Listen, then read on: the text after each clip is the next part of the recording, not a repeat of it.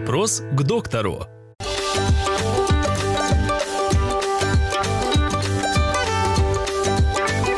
Какие заболевания лечит невролог? Невролог лечит очень большой комплекс заболеваний, но в первую очередь, если вас что-то беспокоит, обратитесь к семейному врачу, потому что зачастую к неврологу приходят с заболеваниями щитовидной железы, сахарного диабета, которые уже просто начинают проявляться в виде каких-то нервных заболеваний, полинейропатии, э, тревог, агрессии и так дальше. Какие же все-таки мы лечим заболевания? Это э, различные головные боли, в частности мигрени. Это могут быть головокружение, это остеохондроз шейного отдела, поясничного, грудного отдела позвоночника. Это различные ишалгии, радикулопатии. Это болезнь Паркинсона, болезнь Альцгеймера. Это различные деменции, в частности э, сосудистые деменции, то есть нарушение памяти.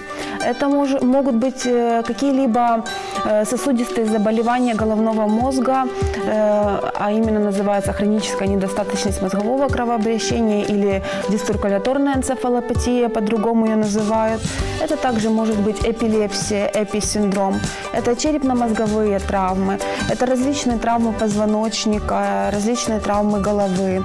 Это травмы или нарушения питания э, различных периферических нервов, например, локтевой, лучевой э, нерв, седалищный нерв, еще много-много разных генетически обусловленных заболеваний.